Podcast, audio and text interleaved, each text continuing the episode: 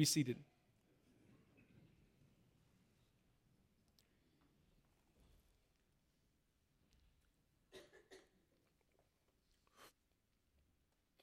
How many of you love roller coasters? All right, some of you. How many of you uh, can't get enough of the adrenaline that comes from riding a good roller coaster? Now, how, now, now, now, how many of you can't stand to ride a roller coaster? A little bit more of you, or at least you're more, more of you were more certain that you uh, don't like. Uh, so you've got to be dragged, kicking and screaming to get on one of those things. Well, I was the latter. I couldn't stand roller coasters. I was scared to death at the thought of getting on a roller coaster and growing up in the church as a PK. I mean, we went to Six Flags at least once a year on a youth trip. And so I would have to go, but I wouldn't go on the roller coasters. I might get on one, but that was it. That was pushing it. And I was this way until about ninth or 10th grade, and it was about this time that Wes McAteer became our youth director. Wes was pretty much everything that I wasn't. He was athletic, he played football in college, had a few NFL tryouts, but never made it pro. He was an outdoorsman, he was actually a spelunker, which means he climbs in caves, down in caves. Wes would even sleep in trees. He could rig it up such a way that he'd put his sleeping bag up in the trees with just a little bit of rope, and he'd just sleep in the trees. I mean, Wes was really everything I wasn't. He was everything I wasn't, and I thought, but what I thought I wanted uh, to be. Wes was a man's man. I wanted to be like Wes. And so there wasn't too much I wouldn't do if Wes told me to do it and how to do it. And that goes for riding roller coasters. I'll never forget going on a youth trip to Six Flags, and Wes was determined to get me over my fear of roller coasters. So he decides that the best way to do this was to get me on the Georgia Cyclone. Now, the Georgia Cyclone is this now old wooden coaster right at the front entrance of Six Flags in Atlanta. And because the Georgia Cyclone is a wooden coaster, it can be pretty bumpy and it can toss you around a good bit. And so, not only did Wes uh, think it, I should uh, ride the Georgia Cyclone, he thought it'd be a good idea for me to ride in the very back of the coaster. Now, if you don't know anything about roller coasters, the back row is probably the worst place, or depending on your viewpoint, the best place um, to sit on a roller coaster. It's where you get whipped and beaten the most. You're getting all the built up momentum uh, from the roller coaster. Wes's theory was that if I could make it through this, then I could ride any roller coaster. And he was right. It was the most terrifying yet thrilling ride I'd ever been on. And now I am hooked. I love a good roller coaster. There's pretty much there's no roller coaster I won't ride. I love the adrenaline, I love the thrill, and it's all because I followed Wes onto the Georgia Cyclone. I followed Wes on a numerous camping trips, which I hadn't done a one before I met Wes. I followed Wes on a four man overnight canoe trip where we uh, slept on the bank of the river. I followed Wes rafting down three or four major rivers. Again, something that I hadn't done before. If Wes was going somewhere or doing something, I was going and I was doing what Wes was doing. You ever had anybody in your life like that? Someone that you would go wherever they went, follow them no matter what. Maybe a friend, maybe a family member, maybe a parent. Let me ask you another question. How many of us feel that way with Jesus? How many of us, deep down in our heart of hearts, would follow Jesus anywhere? One of the very first words of Jesus was to his disciples, and it was simply, Follow me. To be a disciple of Jesus is to follow Jesus. And, and, notice that Jesus, when he says follow me, he doesn't say where, he doesn't say how, he doesn't give any details other than follow me. Let me ask you another question.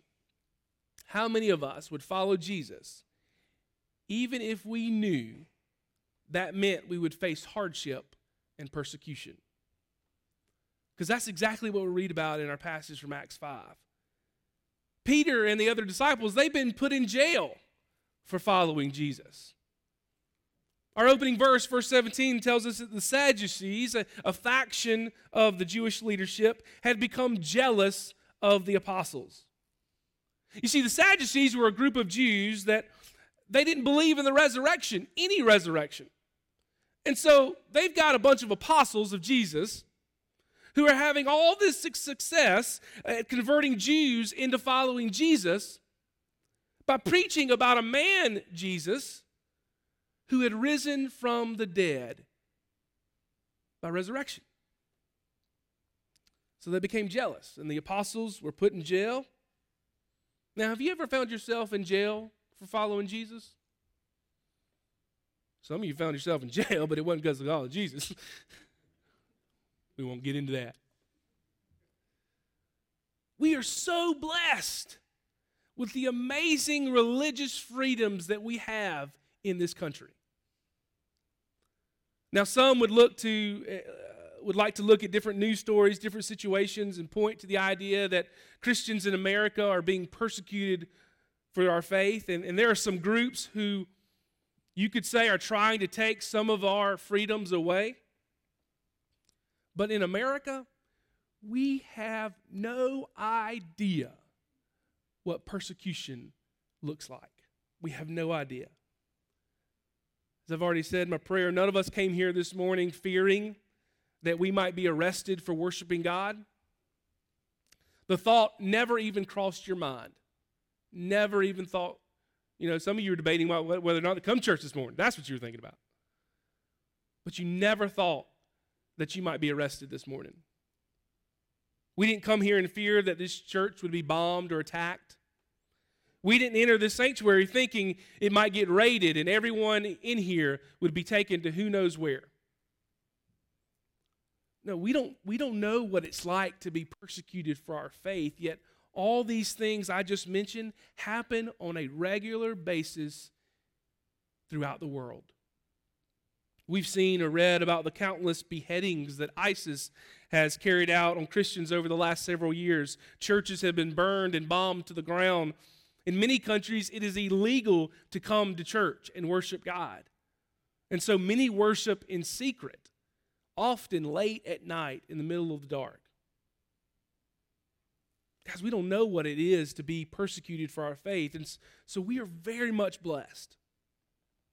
But I guess I want to get to a place in our minds and ask ourselves how far are we willing to go to follow Jesus? And I know it's a hard thing to do. It's a hard thing to do to think in hypotheticals, but it's a question we must ask ourselves. If we believe what the Bible tells us, if we trust in Jesus and our need for Him, and we understand that follow me means wherever, then we should be willing to do anything and go anywhere for the sake of following Jesus. If we cannot say that, then we honestly need to re examine our hearts and our faith and trust in Christ. Jesus says, Follow me, and that means wherever. That means even to places and situations where we may be persecuted. There's really an interesting point in our passage from Acts 5. The apostles are put in jail by the Sadducees. Some of us would consider that enough persecution in itself. But then, almost as soon as they are put in jail, God miraculously frees them from jail. But God doesn't free the apostles so they can go and just, you know, be cozy. God frees the apostles so they can go back and continue to preach the gospel of Jesus.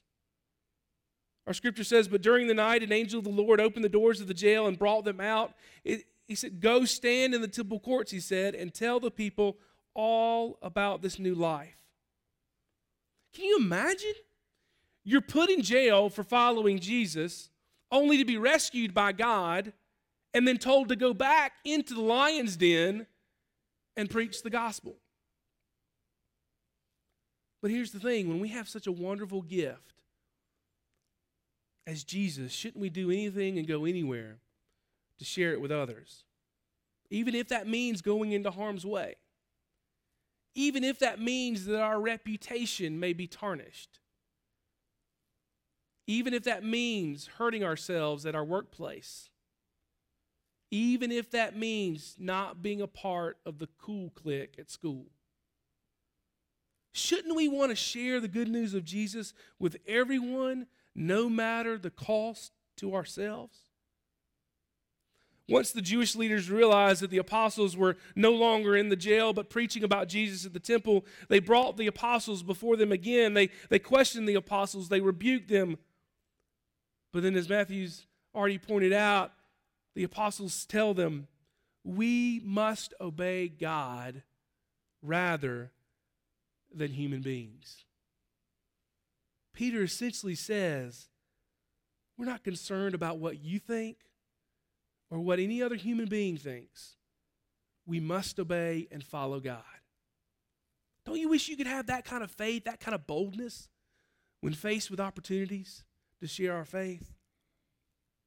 The good news is that we can. Through the Holy Spirit, we can the, the apostles go on to say essentially that those who follow Jesus and, and obey his, his, his teachings are gifted with the Holy Spirit. And it's through the power of the Holy Spirit that we're able to stand up against no matter what we faced and speak the gospel with boldness. Through the Holy Spirit, we can do anything. You know, when the apostles tell the Jewish leaders that they must obey God rather than human beings, I'm sure that they were talking about the Jewish leaders in front of them. The apostles answered to God. It didn't matter what any human said. And we know that there are some human laws, some laws of our government that go against our faith. And I'm of the belief that we must obey God rather than human beings. But I think that sometimes the greatest human obstacle to us sharing our faith, not laws made by governments or leaders, but I think the greatest human obstacle to us sharing our faith is ourselves. Sometimes maybe we think we've got a better plan or a better way of doing things. We would rather be leading our own lives and, than following God's plan for our lives. Or, or maybe our fear gets in the way. We fear what might happen if we truly are open and honest about our relationship with Jesus. We're afraid about how the other person's going to react or how a group of people are going to react. We're afraid of losing relationships. We're just afraid. We're just, we're just scared. But if our passage teaches us anything, is that God is with us. Jesus, Emmanuel, God with us. God is with us. He was with the apostles when they were thrown into jail. He was with them when they went to the temple courts to speak. And He's with us when we are willing to share the good news of Jesus. Listen, for most of us today as it stands, we're not going to experience the persecution that we see on TV, that we read about online, or, or even read about it in our passage from Acts. But if we're willing to, to follow Jesus wherever he leads us, there will be sacrifices. So, are you willing to risk your reputation? Are you willing to risk your status, whatever that may be? Are you willing to risk your money, your bank account? Are you willing to risk your job? Are you willing to risk your friends or your lifestyle or your plans, are you willing to let your dreams die so that the gospel of Jesus might be shared and flourish? And following Jesus, sharing the gospel, may not mean standing up and giving this long speech or sermon, you know, like we see Peter or you hear me doing on Sunday mornings. It may not mean that. But here's what it may mean it may mean you telling the truth when everyone around you is pressuring you to keep the lie going. Following Jesus may mean sacrificing yourself when you see injustice being done to those around you. Following Jesus may mean standing by someone who is being overlooked or shunned at the risk of your reputation being tarnished. Following Jesus looks a little different for each one of us. But again, I ask you, how far are you willing to go to follow Jesus? Are you willing to follow Jesus as long as you're comfortable? Or are you willing to follow Jesus even into danger and persecution and hardship? We thank and we praise God for the freedoms that we now have in this country. But we also pray that when opportunities arise that we would stand with boldness and, and faith willing to share the good news of jesus no matter the cost i tell you what i am so glad that i followed wes on the georgia cyclone i don't know what i was doing I didn't know what I was doing. I didn't know what it would be like. But now I love a good thrill. I love it. I'm even more grateful for following Jesus, no matter where he might lead me. Amen. Heavenly Father,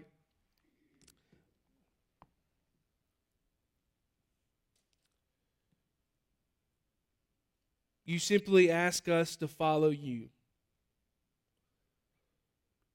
Some of us in here would like a little bit more details about that. We'd appreciate some direction. We'd like to know the location in advance. But you've simply asked us to follow you, to trust you, to put our faith in you. So I pray, Father, we can do that that we would, we would go wherever you call us to go at home, in the workplace, in our community, in this world. And that no matter what we might face or what we might risk, that we would not be focused on the cost, but we would be focused on our obedience to you and the mandate to follow you wherever. We are thankful that we don't have to do that in our own strength, for we know we would fail, but we have been given the gift of your Holy Spirit. So help us to trust in that gift. We thank you for the gift of Jesus. It's in his name we pray. Amen.